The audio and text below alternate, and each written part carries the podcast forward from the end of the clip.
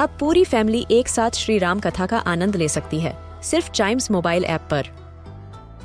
जानिए श्री राम के बचपन से लेकर दशानन वध तक का सफ़र। सरल रामायण घर के सभी सदस्यों के लिए। आज ही डाउनलोड करें चाइम्स मोबाइल ऐप एप्पल या गूगल प्ले स्टोर से।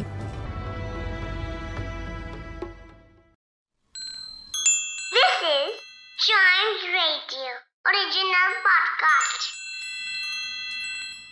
लालची किसान।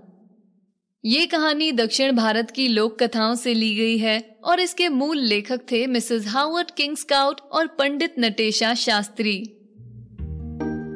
एक गाँव में एक किसान अपनी पत्नी के साथ रहता था। वो अपने घर के पीछे एक छोटी सी जगह में साग सब्ज़ियाँ उगाता था। उसकी पत्नी हर शाम वहाँ से सब्ज़ियाँ काट कर इकट्ठा करती, जिन्हें किसान सुबह गाँव के बाज़ार में बेचा करता था। जो भी पैसे इकट्ठे होते, उससे उनका गुजारा चलता। वहीं उस गाँव में एक माता का मंदिर था, जिसके किनारे एक तालाब और एक आम का पेड़ था। उस तालाब की मछलियाँ और पेड़ के आम भगवान को चढ़ाए जाते थे। इसलिए गाँव वालों का उस तालाब से मछलियाँ पकड़ना या आम तोड़ना सख्त मना था।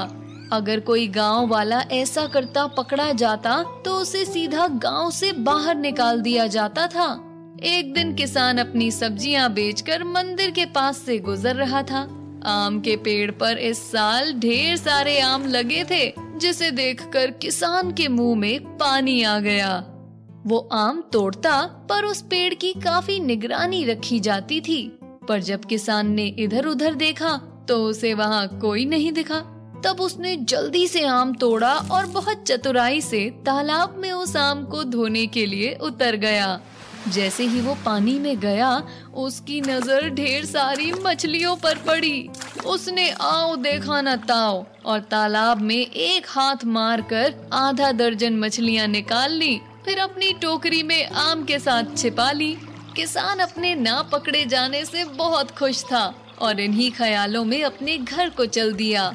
घर पहुंचकर उसने अपनी पत्नी को मछलियाँ दिखाई और कहा, आज इनको अच्छे से पकाना। मैं तब तक खेत में फ़सलों को पानी देकर आता हूँ।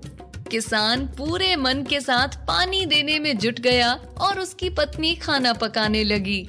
कुछ देर बाद अपना काम खत्म करके किसान घर वापस आया। पत्नी ने खाना परोसा। मछली और आम देखकर दोनों के मुँह में पानी आ रहा था। पत्नी को बहुत ज़ोर से भूख लगी थी तो उससे रहा नहीं गया। पर जैसे ही उसने पहला निवाला खाया, वो गिरकर बेहोश हो गई। किसान उसकी ये हालत देखकर डर गया। उसे बिल्कुल समझ नहीं आ रहा था कि वो क्या करे। इतने में एक आवाज़ आई। तुमने मंदिर वाले पेड़ से आम और तालाब से मछलियाँ चोरी की हैं। इसकी सजा तुम्हें मिली है। किसान डर गया पर बहुत हिम्मत जुटाकर बोला आ, आप कौन? मुझे तो ऐसा करते किसी ने नहीं देखा था। फिर से आवाज़ आई मैं उस मंदिर की देवी हूँ जहाँ से तुमने चोरी की। तुम्हें किसी और ने देखा हो या नहीं पर मैंने तुम्हें ये काम करते देख लिया था। किसान को अपनी गलती का एहसास हुआ और उसने कहा माता मुझसे बहुत बड़ी गलती हो गई। मुझे माफ़ कर दीजिए। मेरी पत्नी को ठीक कर दीजिए। मैं फिर कभी ऐसी गलती नहीं करूँगा। माता ने कहा, जिन बर्तनों में आज का खाना बनाया गया है, उन्हें जाकर तालाब में डाल दो। किसान ने सब बर्तन जल्दी से इकट्ठा किए और तालाब की तरफ़ दौड़ने लगा। उसने सारे बर्तन माता का नाम लेकर तालाब में डाल दिए और फिर वापस घर की तरफ़ दौड़ा। जब वो वापस पहुँचा तो उसकी पत्नी को होश आ चुका था। पत्नी को सही सलामत देखकर उसने देवी को धन्यवाद दिया और फिर कभी चोरी ना करने की कसम खाई।